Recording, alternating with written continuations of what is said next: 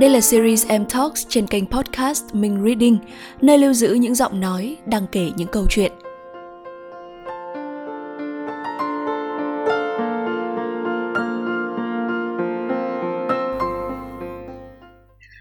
Xin chào bạn, đây là series Em Talks trên kênh podcast Minh Reading. Mình là Thu Minh, host của podcast này và khách mời của chúng ta ngày hôm nay đó chính là MC biên tập viên Lê Thông. Xin chào anh Thông ạ. À, vâng, xin được chào Thu Minh và xin chào các bạn à, đang nghe em Talk ngày hôm nay. À, bình thường thì à, mọi người sẽ nhìn thấy anh Thông nhiều hơn dưới vai trò à, giống như Thu Minh bây giờ đó là sẽ là một người host, là một người dẫn dắt các cuộc trò chuyện cuộc tọa đàm ở trên sóng. À, tuy nhiên ngày hôm nay thì Thu Minh đã à, xin phép là đặt anh Thông ở vị trí còn lại. À, vậy thì anh cảm thấy như thế nào với vai trò là một người trả lời phỏng vấn ạ? Uhm, đầu tiên là thú vị uh, có lẽ rằng là lâu nay mình đã quen với cái công việc đấy là uh, dẫn dắt một cái chương trình và kết nối mọi người với nhau thì ngày hôm ừ. nay mình được thử nghiệm cái cảm giác đó là mình sẽ kết nối cùng với thu minh xem xem là ngày hôm nay thì cái vai trò làm khách mời của mình có tròn vai hay không Dạ vâng ạ. Cá nhân của Thu Minh thì cũng đã biết là anh từng là phóng viên và sau đấy thì là thành một người dẫn chương trình, dẫn cả truyền hình lẫn phát thanh. Vậy thì uh, ở thời điểm hiện tại thì anh thích danh xưng nào hơn ạ? Uh, đúng là như vậy. Khi mà bắt đầu ra trường thì mình bắt đầu từ những cái công việc đầu tiên là làm một phóng viên. Thời điểm đấy thì mình làm phóng viên truyền hình và chuyên là tất cả các cái uh, tin tức về uh, sự kiện cho đến là những thông tin về pháp luật. Vì ngày đấy dạ. thì mình công tác tại báo công lý của toán nhân dân tối cao. Uh, sau một quãng thời gian thì mình đã quyết định là phát triển bản thân và mình trở thành một biên tập viên một người dẫn chương trình. Thì uh, quả thật là đối với câu hỏi này của thu minh thì à, có lẽ rằng là đến thời điểm này thì à, như thu minh thấy rất rõ là lê thông đang định hướng bản thân mình trở thành một à, người dẫn chương trình nhiều hơn so với cả vai trò là một phóng viên. Tại vì là đến với nghề dẫn chương trình thì mình được thử thách mình nhiều hơn và bên cạnh đấy thì những cái cơ hội của mình đối với nghề nghiệp này có lẽ là cũng được ưu ái hơn. Ừ. À, vậy thì không biết là có cơ duyên nào hay là có một cái khoảnh khắc nào đấy khiến cho anh quyết định là mình sẽ phát triển lên như vậy không ạ? Từ phóng viên trở thành một người dẫn.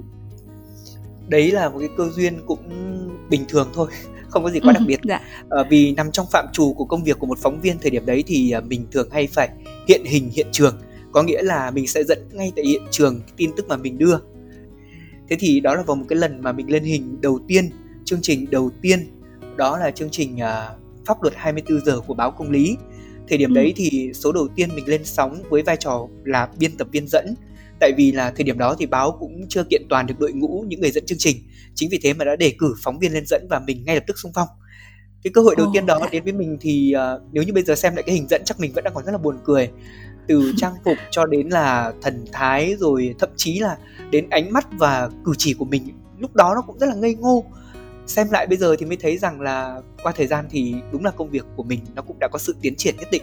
Và thực sự thì uh, với công việc trở thành một người dẫn chương trình thì uh, có thể là thu minh gặp được lê thông đến thời điểm này đã là một phiên bản gọi là tốt hơn so với thời điểm lúc mà tôi mới bắt đầu công việc phải gọi dạ. là rất là nhiều lần đấy. À, vừa rồi thì anh có đề cập tới là sau một cái quá trình mà anh trải nghiệm với nghề á, thì anh nhận thấy rằng là nghề dẫn chương trình nó có nhiều cái khó khăn hơn là mình tưởng tượng thế thì có một cái sự so sánh là uh, giữa vai trò là một người phóng viên với một người dẫn chương trình thì anh thấy rằng là vai trò nào đem tới cho anh nhiều thử thách hơn ạ? Uh, nếu mà nói về uh, thử thách nhiều hơn thì lê thông nghĩ rằng là đấy là phóng viên đấy. Uh, ừ. đối với một người làm phóng viên thì nhất là phóng viên mà chúng ta thấy rằng là làm theo các mảng chuyên đề khác nhau. Thì uh, thời điểm mà lê thông ra trường đấy thì tôi không được lựa chọn cái mảng nào hết.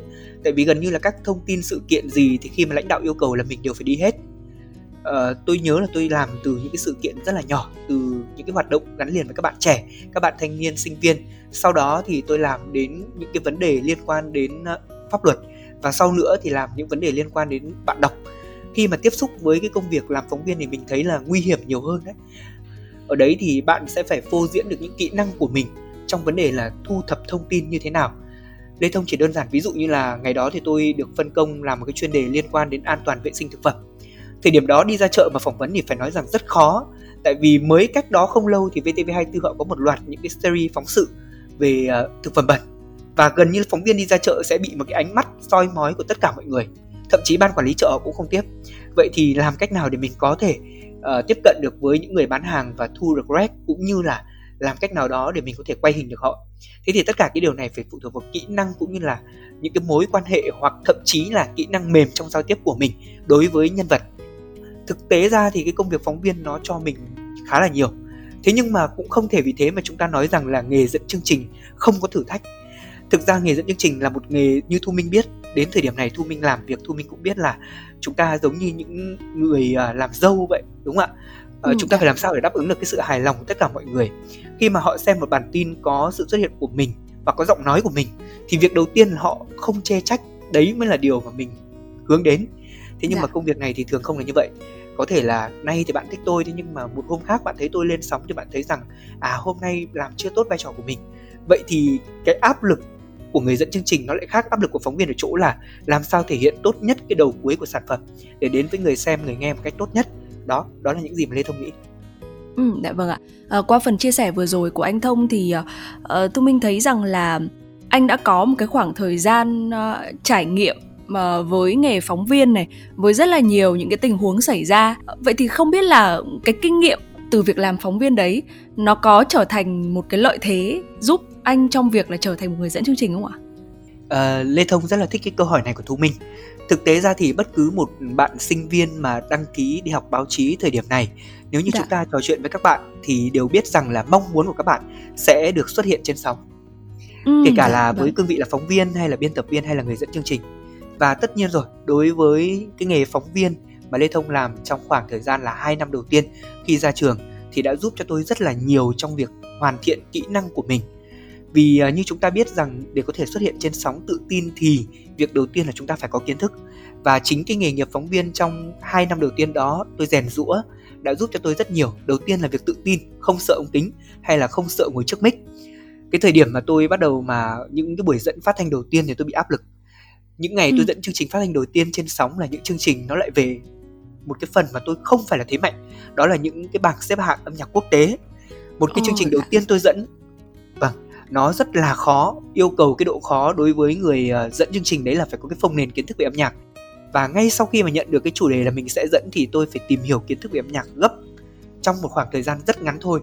Và vào sóng mà chương trình đó lại lên đến tận là 90 phút trực tiếp. Cái khoảng thời gian rất là dài. Chính vì thế mà làm sao để dẫn cùng với bạn dẫn của mình mà họ không bị ờ, tranh phô với mình, đó đã là cả một cái yêu cầu rất khó rồi.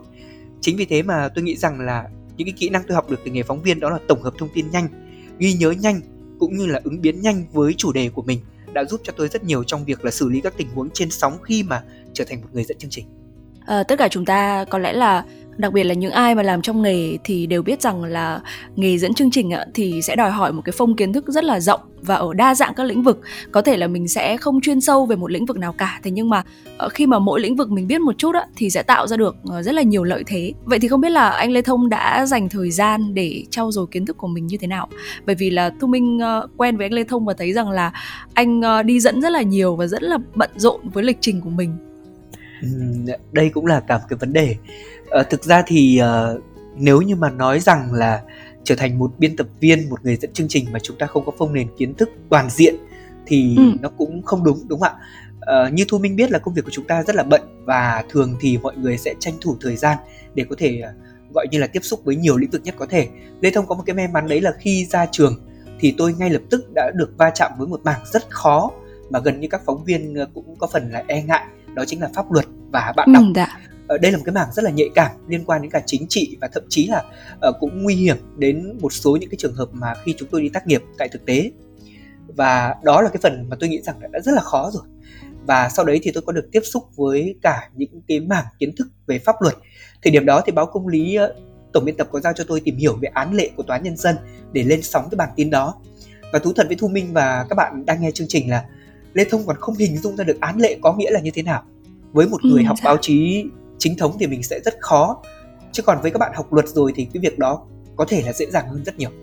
Thế nhưng mà thu minh biết không, mình tranh thủ thời gian, tức là khi mà mình biên tập chương trình, thì ngay trong lúc biên tập chương trình là mình vừa biên tập, mình vừa lên đề cương và mình vừa học luôn những cái kiến thức đó.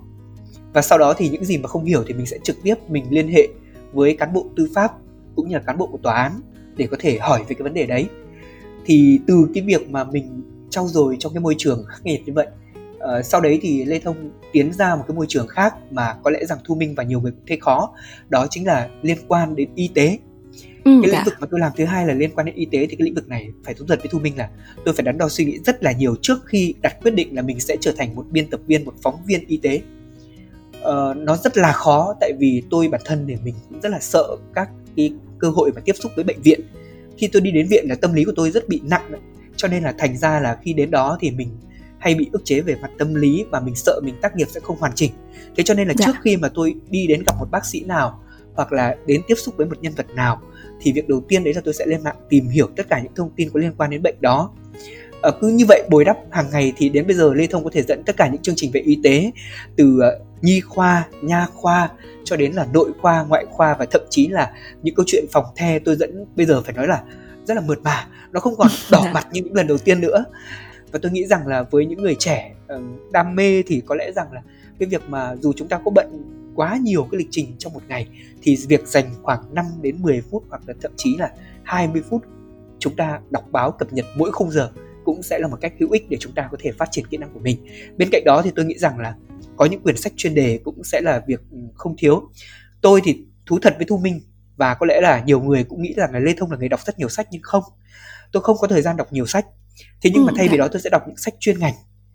À, oh, thường dạ. thì bây giờ trong nhà tôi sẽ có một vài cuốn về khoa học tự nhiên một vài cuốn về khoa học xã hội được uh, uh, giáo sư Nguyễn Lân Dũng chia sẻ và từ những cái cuốn sách mà tôi được tặng và được cho như vậy thì tôi thường là nghiền ngẫm rất kỹ sau đó thì mình sẽ áp dụng để làm những chương trình của mình và thật là may là tất cả những cái gì xuất hiện trong cuộc sống này thì mình đều có cảm hứng với nó đó chính là điều lớn lao nhất mà mình tiếp thu kiến thức dễ dàng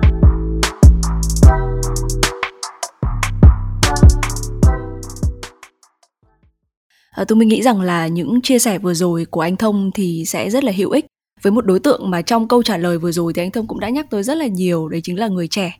Hiện tại thì cũng đang có rất là nhiều những cái lứa trẻ hơn nữa đang theo đuổi nghề dẫn chương trình ở cả lĩnh vực cả phát thanh lẫn truyền hình. Thế thì không biết là anh có cảm thấy là bị áp lực với việc là phải giữ vững được vị trí của mình ở trong lòng khán thính giả không ạ?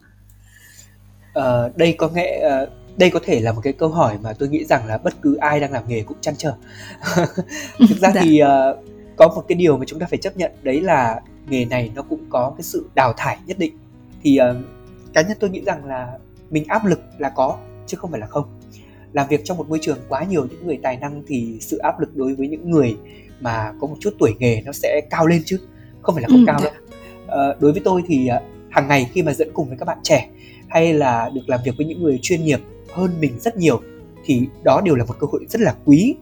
Tôi thì không có khái niệm là mình hơn thua với ai trong công việc, tại vì công việc này là một công việc mà tôi luôn mong muốn tìm kiếm một cái chỗ đứng riêng với thính giả, với khán giả của mình. Có thể là nhiều người ờ, đã quen với chất giọng của tôi trong một số những chương trình phát thanh.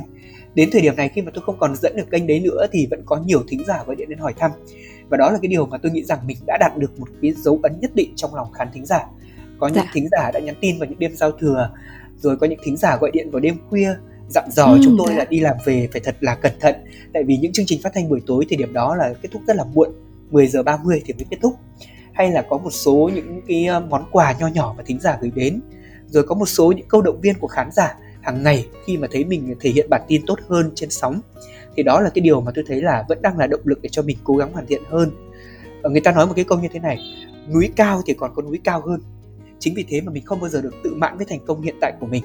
Thực ra ừ, thì tôi dạ. cũng không phải là một người đang thành công trên cái lĩnh vực này. Mình luôn luôn cho mình là một người vẫn đang còn trong quá trình là rèn luyện thôi.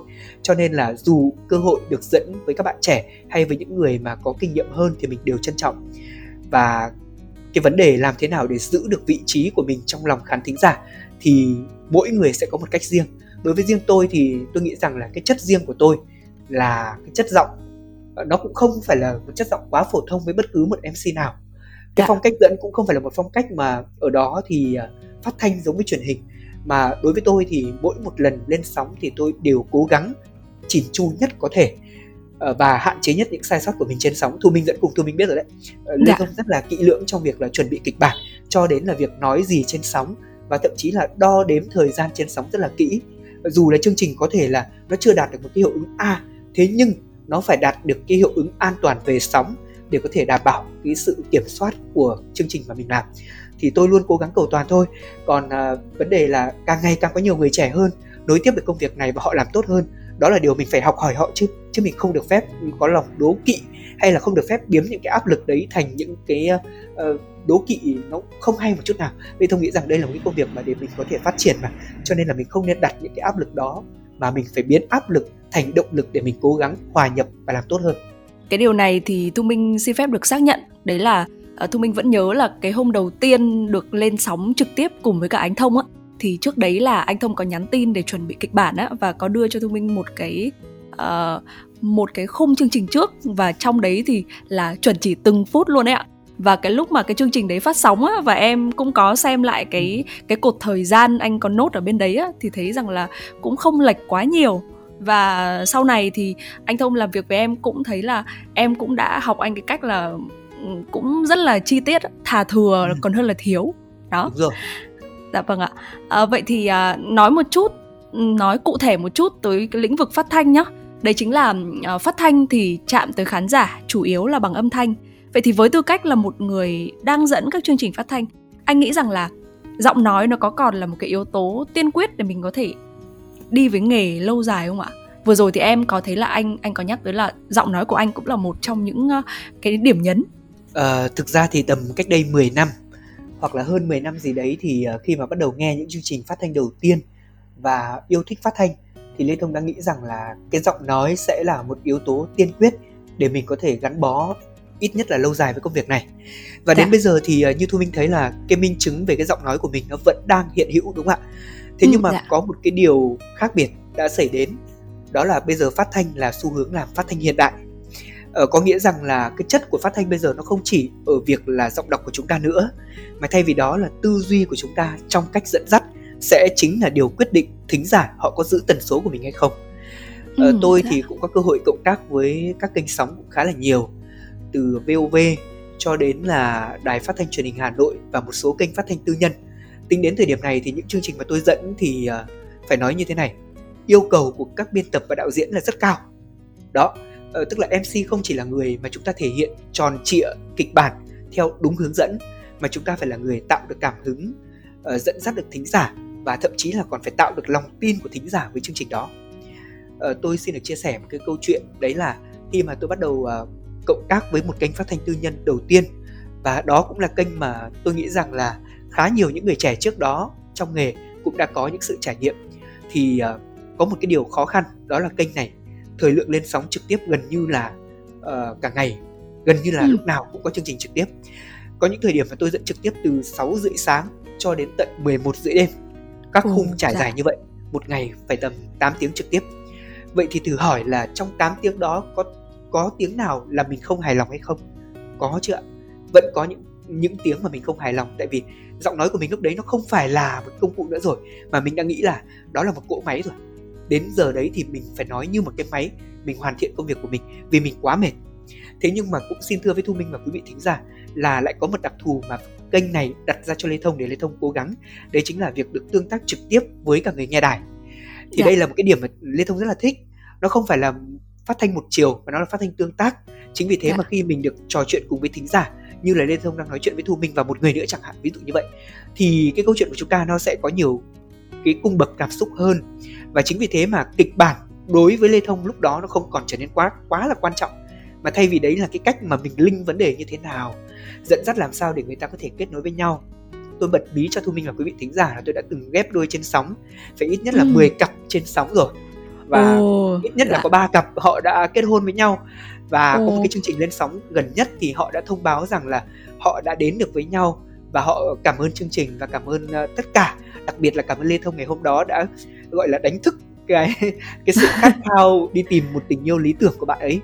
Thực ra thì thời điểm đó tôi cũng là người đang độc thân và không có người yêu. Thế nhưng mà tôi rất thấu cảm cái cảm xúc của bạn nữ đó cho nên là đã mai mối cho bạn nữ và một bạn nam ở ngay Hoàng Mai Hà Nội. Mà bạn nữ ừ, đó dạ. thì trong tận thành phố Hồ Chí Minh thực sự thì uh, tôi cũng không tin là là cái chương trình mình làm có thể kết đôi được cho các bạn. Thế nhưng mà đó là những gì mà phát thanh đã làm được. Phát thanh có một thế giới riêng của nó mà ở đó ừ, chỉ ừ, dạ. những người làm phát thanh mới cảm nhận được. Và tôi tin là thu minh cùng với những người đang nghe podcast này thì uh, cũng sẽ cảm nhận được cái điều đó. Chúng ta đang cố gắng làm cho phát thanh trở nên gần gũi hơn và đặc biệt là thân cận hơn với bạn nghe đài chứ không phải là thông tin một chiều như trước nữa và khi mà anh nói tới cái sự gần gũi của phát thanh á, đang ngày càng gần gũi hơn thì em uh, muốn nhắc tới một cái nền tảng mà ngay bây giờ chúng ta cũng đang trao đổi trò chuyện trên cái nền tảng đó.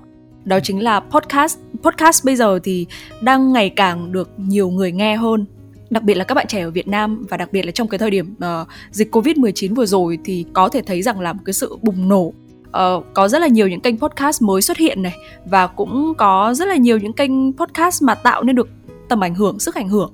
Và có rất là nhiều các kênh podcast được các bạn trẻ yêu thích có một cái lối dẫn dắt và một lối trò chuyện rất là tự nhiên. Thì uh, thu minh như lúc đầu cũng đã nói đấy là anh thông là một người mà uh, có rất là nhiều kinh nghiệm trong việc là dẫn dắt các cái buổi tọa đàm ở trên sóng những cái cuộc nói chuyện phỏng vấn. Vậy thì đã bao giờ anh có ý định là anh sẽ đưa cái sự tự nhiên đó vào trong chương trình của mình hay chưa? Hay nói cách khác là anh đã anh có nghĩ rằng là cái sự tự nhiên đó sẽ đi được vào với môi trường phát thanh chính thống không ạ? Ờ, đây cũng là một trong số những trăn trở mà trong thời gian qua Lê Thông cũng có tìm hiểu. Ờ, thực tế thì cái nền tảng postcard mà các bạn trẻ đang làm uh, phải nói thật đấy là một cái môi trường rất tốt để cho những ai yêu thích lĩnh vực phát thanh hay là đơn giản hơn đó là trò chuyện cùng với mọi người trên mạng thì chúng ta dạ. có thể đến gần hơn với họ tôi đã nghe rất nhiều những postcard rồi và cũng thấy rằng là cách làm cũng rất là mới mẻ. Bản thân tôi thì cũng từng đã có một số những cái lời mời cộng tác với các trang postcard của một số công ty. À, tuy nhiên là như thế này đối với một người làm phát thanh ờ, thì chúng ta cũng cần phải phân định rõ là tùy vào tính chất của chương trình để mình xác định cái ờ, phong cách mình thể hiện đúng không ạ? Ví dụ như là thu minh nói đến các chương trình tọa đàm. Thế thì ở đây lê thông xin được chia sẻ là đối với các chương trình tọa đàm trên sóng thì nó có nhiều thể loại khác nhau ví dụ như là tọa đàm chính luận chẳng hạn thì nó là cái khung mà chúng ta chắc chắn là bắt buộc phải sử dụng ngôn ngữ một cách rất là chuẩn mực đúng không ạ dạ. có sự kết nối một cách liền mạch và vấn đề ở đây là phải rất khoa học đấy nó rất là khó chứ không phải là dễ dạ. uh, còn ví dụ như là những chương trình uh, tọa đàm mà mang phong cách gọi là giao lưu đối thoại thì nó lại nên thay đổi phong cách thể hiện và tôi đồng ý với thu minh là khi mà tôi dẫn một số những chương trình ở đây thì có một số những chương trình mà tôi đã từng dẫn về chương trình chính luận thì tôi thấy là uh, tất cả những chương trình chính luận thì tôi cũng có đưa một chút một chút chút những cái phong cách trò chuyện như là tôi sử dụng phong cách trò chuyện tự nhiên ở trên sóng để giao dạ. lưu với khách mời. Và đó thường là những câu nằm ngoài kịch bản không có trong kịch bản của biên tập. Tuy nhiên thì uh, phải là nắm vững được cái vấn đề đó thì mình mới dám đặt câu hỏi cho khách mời. Dạ vâng. Đấy, đó là một cái điều kiện tiên quyết chúng ta có thể đổi mới chương trình của mình mang phong cách ngôn ngữ dẫn của mình vào. Thế nhưng bằng việc là bạn phải chú ý lắng nghe câu trả lời của khách mời bạn phải link được cái vấn đề mà khách mời nói và câu hỏi của mình để làm sao cho nó không bị chật ra khỏi cái đường dây kịch bản. Đó mới là điều quan trọng. À, cá nhân tôi cũng đã áp dụng thử dẫn như thế trên truyền hình rồi. Và thực sự thì nó cũng có những hiệu ứng tốt đó là được uh, đạo diễn cũng như là biên tập và một số những nhãn hàng họ đánh giá là dẫn dắt gần gũi với người xem tương tác uh, thể hiện gần gũi thì tôi nghĩ rằng là cái này nó sẽ không khó đâu ạ. Và đây cũng là một xu thế mà trong tương lai thì uh, các cuộc tọa đàm phát thanh cũng sẽ hướng tới. Trừ cái phát thanh chính luận theo chuyên đề ra thì tất cả những cái thể loại các chương trình phát thanh tọa đàm giao lưu càng gần gũi càng phong cách tự nhiên thì tôi nghĩ nó sẽ càng chinh phục được khán thính giả.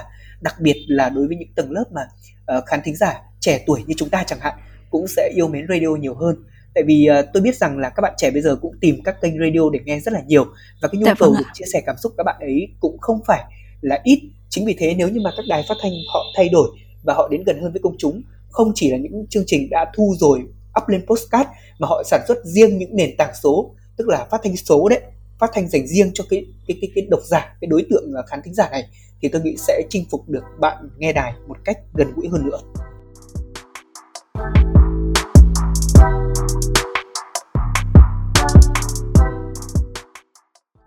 À, và tôi minh nghĩ rằng là những người trẻ bây giờ thì uh, đúng là cũng đang tìm tới những cái kênh radio cũng như là những kênh podcast phát thanh nghe khá là nhiều. Và các bạn ấy không chỉ là tìm đến với tư cách là người nghe mà thậm chí rằng là có rất nhiều bạn bây giờ còn rất là mong muốn được uh, trở thành những người dẫn. Không chỉ là dẫn ở phát thanh mà còn là dẫn chương trình truyền hình. Và có một cái điều như thế này đấy chính là sẽ có rất nhiều người cho rằng là nghề dẫn chương trình là một nghề khi mà chúng ta nghe thì cái tên mà chúng ta tưởng tượng ở trong đầu thì sẽ thấy rằng là nó rất là hào nhoáng nó đem tới uh, có thể là danh tiếng và tiền bạc. Anh nghĩ sao về quan điểm này ạ? Uh, có lẽ là trong tầm từ uh, ờ, 5 năm trở lại đây thì nghề dẫn chương trình đã chinh phục được khá là nhiều các bạn trẻ. Và trong đó tất nhiên là có chúng ta những người đang cố gắng dạ. làm nghề. Thì uh, phải nói thật là khi mà đã bước vào nghề rồi thì chúng ta mới hiểu rõ được cái giá trị của nghề này nó không nằm ở ngoài những thứ mà như thu minh nói đấy là uh, danh tiếng. Có chứ không thể nói là trở thành một người dẫn thì không có danh tiếng được. Ai cũng dạ. muốn là mình sẽ có danh tiếng sau nghề dẫn. Và đặc biệt hơn là nếu như những người sống chỉ bằng nghề này thì họ luôn mong muốn là nghề này sẽ có một cái thu nhập thật tốt đối với họ. Ờ, đối với quan điểm của tôi thì nghề dẫn chương trình nó không chỉ đơn thuần là một nghề mà chúng ta kiếm sống hay là một nghề mà chúng ta được thỏa sức với đam mê mà đó còn là một cái môi trường rất tốt để cho chúng ta có thể tiếp cận với xã hội. Tại vì sao lại như vậy? Tại vì đối với tôi thì ờ, như thu minh biết rồi đấy lê thông thì thường rất yêu thích những chương trình tọa đàm. Phần đa tôi dạ. lựa chọn dẫn những chương trình tọa đàm và có kết nối tại vì ở đó tôi được ừ, hiểu hơn về con người hiểu hơn về một cái nhân vật hay hiểu hơn về một câu chuyện nào đó mà bản thân mình đang còn thiếu khuyết. Thì đối với cá nhân tôi thì việc trở thành một người dẫn chương trình bên cạnh tiền bạc là cái giá trị và cái danh tiếng là cái mà mình đang xây dựng thì dạ. nó còn là một công việc mang lại cho mình kiến thức và đặc biệt nó nó mang lại cho chúng ta một cái nguồn cảm hứng để có thể trau dồi làm mình uh, tốt hơn mỗi ngày. Uh, tôi biết là có rất nhiều bạn trẻ yêu thích công việc này và các bạn ấy đều nghĩ rằng là à đi dẫn một chương trình thì chắc là phải tiền triệu tiền chục triệu. Thế nhưng mà xin nói thẳng với các bạn rằng công việc này tôi xuất phát từ những công việc thiện nguyện đầu tiên. Tôi đi dẫn từ những chương trình hiến máu đầu tiên và không lấy một đồng cát xê nào tại vì tôi nghĩ rằng đấy là một hoạt động mà để mình có thể rèn rũa kỹ năng và là một hoạt động nhân đạo. Thế sau đó thì tôi bắt đầu uh, có những đồng tiền đi dẫn đầu tiên bằng những sự kiện rất nhỏ của các sự kiện và các phòng trà. Sau đó thì tôi tiến gần hơn đến những chương trình truyền hình và các chương trình phát thanh. Thì khi mà cái cái thời điểm đầu tiên mà khi mà tôi biết là định mức của các chương trình phát thanh và truyền hình nó rất là thấp thu minh ạ. Dạ. thì đối với một người mà đang khao khát kiếm tiền ở cái thời điểm tôi mới ra trường ấy thì tôi hơi sụt ngã một chút vì mình nghĩ rằng mình đầu tư như thế này mình cũng có tiếng như thế này. Thế nhưng tại sao không có miếng? Đó là vấn đề mà nhiều người khi mới vào nghề sẽ đặt ra câu hỏi đó. Thế dạ. nhưng mà nghề nghiệp mà khi mà nghề chọn chúng ta rồi thì thậm chí đối với một show khoảng tầm 300 nghìn dẫn truyền hình thì tôi vẫn nhận dẫn truyền hình để tôi có thể trau dồi kỹ năng của mình mỗi ngày. Một show phát thanh 100 nghìn hay là 120 nghìn 80 nghìn tôi vẫn nhận tại vì đó là cơ hội để mình được thể hiện mình và là cơ hội để mình rèn rũa nghề nghiệp thì đối với các bạn trẻ tôi xin được nhắn gửi đừng bao giờ đặt cái cái tiền bạc lên trước khi mà cái đam mê của các bạn được rèn luyện vì hãy nhớ rằng là cái thời gian chúng ta rèn luyện chính là thời gian chúng ta có thể kéo dài thêm cắt xê vào tương lai. Ừ, dạ vâng ạ. Vâng ạ, rất là cảm ơn chia sẻ của anh Thông. Em nghĩ rằng là uh, đây cũng sẽ là một cái điều mà để cho rất là nhiều người khi mà mới bước chân vào nghề thì sẽ suy ngẫm và suy nghĩ nhiều hơn giữa câu chuyện là đam mê tiền bạc hay là danh tiếng. À, có thể nói rằng là em thấy anh đã có một cái chặng đường khá là dài về báo chí đi từ phóng viên lên tới là một người dẫn chương trình ở thời điểm hiện tại. Vậy thì đây không biết đã là điểm kết hay chưa hay là anh còn muốn thử sức mình ở một cái lĩnh vực khác? À, thực ra thì uh, trong cái quá trình mà làm phóng viên, biên tập viên sau đó thì trở về người dẫn chương trình ấy thì uh, trong cái giai đoạn đấy thì tôi cũng đã có một thời gian làm lĩnh vực khác rồi đấy thu minh ạ. Đó ừ. là tôi uh, làm một uh, chuyên viên truyền thông nội bộ cho một công ty luật. Oh, và dạ. cái thời điểm mà tôi làm đó thì uh, thú thật với thu minh là gần như là tôi phải tự nghiên cứu về truyền thông hết. Tức là tôi tự mình xây dựng một kho truyền thông số cho công ty đó từ YouTube, Facebook cho đến việc là quan hệ báo chí như thế nào. Mặc dù tôi chưa được đào tạo một cách chính quy hoàn toàn về lĩnh vực truyền thông, thế nhưng mà và marketing, thế nhưng mà có một điều rất may mắn đó là ngôi trường mà tôi theo học, trường Đại học Khoa học Xã hội Nhân văn thì uh, trong cái năm tôi học năm thứ hai, cuối năm thứ hai đầu năm thứ ba đã có những cái môn chuyên ngành về truyền thông và tổ chức sự kiện và rất may là là mình cũng không trốn tiết đại loại là như vậy. Mình luôn cố gắng mình ờ, ghi nhớ những cái kiến thức đó. Và quả thật là không bao giờ thừa đâu ạ? Và những cái kiến thức đấy đã giúp cho tôi trong cái quá trình mà xây dựng được cái thương hiệu cho công ty đó. Và tôi làm việc với công ty đó được gần một năm tức là khoảng 9 tháng thì tôi uh, quay trở về môi trường báo chí. Tại vì tôi quá nhớ nghề báo. Tôi quá nhớ cái cảm giác được ngồi trước máy quay được nói trước mic như thế nào hay là được đi tác nghiệp ra làm sao còn trong cái quãng thời gian mà tôi đã làm uh, truyền thông và tổ chức sự kiện đó thì tôi cũng học được rất là nhiều điều đấy.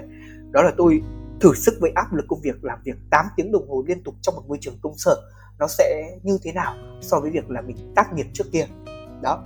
Thế còn uh, ở thời điểm hiện tại để mà nói rằng là mình muốn thử sức với một lĩnh vực nào khác hay không tôi cũng có đấy.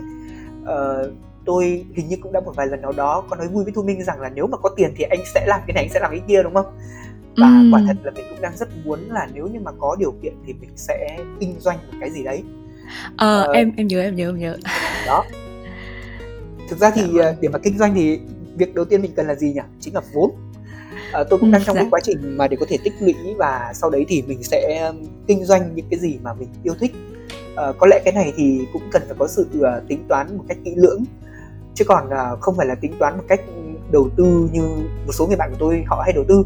Vì họ không biết làm gì nữa thì cái số tiền mà dư thừa đó thì họ sẽ dùng vào chứng khoán này hay họ sẽ đầu tư một số những cái uh, bảo hiểm chẳng hạn. Thế nhưng mà tôi nghĩ rằng là bên cạnh những cái khoản đấy thì tôi muốn thử sức với lĩnh vực kinh doanh.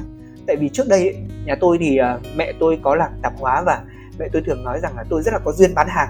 Biết đâu một dạ. ngày nào đó thì ngoài công việc là trở thành một người dẫn chương trình tôi có thể uh, có một cái uh, cơ ngơi riêng nho nhỏ của mình thì sao? Tôi cũng rất mong có điều đó Vâng, em nghĩ là cái duyên đấy nó sẽ đến nó nó sẽ xuất phát từ cái việc là mình sẽ trò chuyện với người ta như thế nào ấy. Mình uh, lấy từ cái này xong rồi mình đắp vào cái kia. Uh, vậy thì uh, đã trải qua rất là nhiều những cái ngành những cái vị trí như vậy ở trong báo chí thì anh thấy là mình thành công nhất với vai trò nào tính đến nay thì uh, nếu mà nói thành công nhất với vai trò nào thì uh, chắc có lẽ là hiện tại cái nghề mà liên Thông đang theo đuổi đây là nghề đem lại cho tôi nhiều cái sự thành công nhiều sự hạnh phúc hơn cả. Uh, có dạ. một cái ý nghĩa sâu xa để tôi nói như vậy. Đó là thu minh có biết không? Khi mà tôi bắt đầu lựa chọn thi báo chí và lựa chọn uh, đến cái lĩnh vực chuyên ngành học trong trường đại học của mình là học về phát thanh và truyền hình thì đó là vì mong muốn của uh, những người thân của tôi. Đó là mong muốn của ông ngoại tôi bà ngoại tôi cùng với bà nội tôi. Uh, ừ, dạ. Tôi đến với phát thanh và yêu phát thanh cũng chính là vì nhờ ông bà. Uh, những người đã cho tôi chiếc radio đầu tiên. Uh, bật cho tôi nghe những chương trình đầu tiên và khen giọng phát thanh viên ở trên sóng đầu tiên để cho tôi cố gắng. Tôi có nói với ông bà của mình rằng là nếu một ngày nào đó cháu được lên sóng thì thế nào? Ông bà có vui không? Có tự hào không? Thế là thu minh có biết không? Ờ, khi mà tôi bắt đầu học lớp 5, lớp 6 tôi đã cộng tác cho chương trình phát thanh thiếu nhi của đài tiếng nói Việt Nam. Khi đó Ồ, thì dạ. bài viết của tôi được phát ở trên sóng và bà tôi là người nghe được. Và sau đó thì tôi đi quanh làng quanh xóm thời điểm đó thì một số ông bà mà hay nghe đài đấy cũng nói là bà vừa nghe tên cháu ở trên đài đấy. Và ừ, dạ. khi mà có bác đu tá gửi thư của đài tiếng nói Việt Nam về mời cộng tác thêm với các chương trình. Và sau đó là có tiền nhuận bút. Cái đồng nhuận bút đầu tiên của tôi đó là đồng 20.000 thời điểm đó. Ừ, tôi dạ. vui mừng vỡ hòa lên và từ đó tôi nghĩ rằng mình sẽ quyết tâm. Mình sẽ quyết tâm trở thành một người dẫn chương trình để danh tiếng của mình có thể uh, được nhiều người biết hơn. Và có lẽ là trong suốt cả cái quãng thời gian tôi làm phóng viên biên tập và bây giờ làm người dẫn thì tôi cảm thấy là cái nghề dẫn chương trình đang là cái nghề mà tôi đang chọn đúng. Mặc dù hiện tại nó có khó khăn nó có trông gai thế nhưng nó lại là nghề mà truyền cảm hứng cho tôi rất nhiều. Vì trong suốt những năm vừa qua mỗi lần khi mà thấy gương mặt hay giọng nói của tôi trên sóng thì ông bà đều rất là vui mừng và dạ. đi khoe với mọi người. Và tôi nghĩ đó là một cái hạnh phúc nhỏ nhoi của những người làm cháu khi mà chứng kiến ông bà của mình vui vẻ. Và có lẽ rằng là đến thời điểm hiện tại thì uh, tôi cũng chưa dám chắc rằng là mình có thể làm tốt được hơn nữa hay không. Thế nhưng mình sẽ luôn cố gắng mỗi ngày để mỗi chương trình hay là mỗi uh, câu chuyện mà mình chia sẻ trên sóng sẽ được mọi người đón nhận. Và ít nhất là sẽ truyền được những cái năng lượng tích cực hoặc là động viên thính giả khán giả để họ có một cái cuộc sống tốt hơn. Thì đó là những gì mà tôi mong muốn còn uh, cũng cảm ơn thu minh vì đã đặt một cái câu hỏi như thế này cũng có rất là nhiều lần mình cũng tự đặt ra câu hỏi là mình làm tốt phóng viên hay là mình quay trở lại làm phóng viên dạ. thế nhưng mà cho đến thời điểm hiện tại thì tôi nghĩ rằng là nghề dẫn chương trình đang là nghề mà tôi phải chinh phục và phải cố gắng chinh phục nó bằng được Ừ, dạ vâng ạ, hay quá. Ờ, thực sự là để uh, gửi một cái lời mời anh Lê Thông đến với một kênh podcast nhỏ bé của Thu Minh thì em đã phải uh, uh, có nghĩa là rất là áp lực và cũng phải chờ một cái khoảng thời gian nào đấy sao cho nó thật là sự phù hợp cả về bản thân mình á lẫn cả đối với anh để có thể uh, mời anh đến đây và cùng trò chuyện. Bởi vì không biết là anh còn nhớ không đấy là đã có một uh, đợt lúc đấy là em mới vào đài thì uh, uh, vào một cái ngày mà cả em với cả anh đang chờ chương trình mà các chị thư ký cầm xuống á. Thì lúc đấy anh thông đã dành ra một cái khoảng thời gian rất là dài để mà ngồi uh, rồi trò chuyện lại về cái quá trình làm nghề của anh Lê Thông. Và em cảm thấy rất là ấn tượng và em luôn luôn muốn là được nghe lại cái quá trình đấy một lần nữa. Và không chỉ là bản thân em nghe mà rất là nhiều người khác nữa cũng sẽ được nghe. Và ngày hôm nay thì có lẽ là cũng đã thỏa mãn và cũng đã đáp ứng được phần nào cái điều đó rồi. Rất là cảm ơn anh Lê Thông bởi vì đã uh, nhận lời mời tham tham gia chương trình Em Talks, series Em Talks trên kênh podcast Minh Reading. Và em cũng à, mong rằng là um, trên chặng đường phía trước làm nghề của anh thì anh sẽ gặt hái được nhiều thành công hơn nữa. Và cũng sẽ uh, tiếp tục dành nhiều thời gian để có thể uh, uh, nâng đỡ này rồi thì giúp đỡ những MC trẻ uh, ví dụ như là em cũng như là rất là nhiều các bạn MC trẻ khác đưa ra thật là nhiều những cái lời khuyên hữu ích cũng như là nhìn vào cái quá trình anh dẫn thực ra là đôi khi anh không cần phải nói gì ấy, chỉ cần nhìn uh, những MC đi trước như là anh Lê Thông thì bản thân mình cũng đã học được rất là nhiều thứ rồi. Và một lần nữa thì xin cảm ơn anh rất là nhiều bởi vì đã nhận lời tham gia chương trình ngày hôm nay ạ. Ừ, xin được cảm ơn Thu Minh với uh, những chia sẻ vừa rồi và thật sự là uh, khi mà anh nghe Thu Minh nói như vậy thì anh cũng cảm thấy là à rất là tự hào vì uh, ít nhiều thì uh, mình cũng đã truyền cảm hứng được đến các bạn trẻ. Và dạ. anh cũng hy vọng rằng là ngoài Thu Minh thì những bạn trẻ đang nghe chương trình ngày hôm nay uh, nếu như mà chúng ta có đam mê và có khát vọng để trở thành một người dẫn chương trình, một biên tập viên hay là một người hoạt động trong lĩnh vực phát thanh truyền hình thì chúng ta sẽ luôn luôn uh, cố gắng và đặc biệt là hãy luôn luôn uh, hết lòng vì cái đam mê của mình. Anh cũng tin là với những người trẻ như chúng ta thì uh, không ngại khó không ngại khổ mà chỉ cần chúng ta quyết tâm thì chắc chắn là chúng ta cũng sẽ làm được đúng không ạ Dạ vâng ạ. À, một lần nữa thì à, xin cảm ơn anh Thông đã đến với chương trình ngày hôm nay và cũng à, xin được cảm ơn các bạn đã lắng nghe đến tận giây phút này của uh, tập Em Talks uh, trên kênh podcast Minh Reading và xin chào và hẹn gặp lại các bạn ở những chương trình lần sau. Bye bye.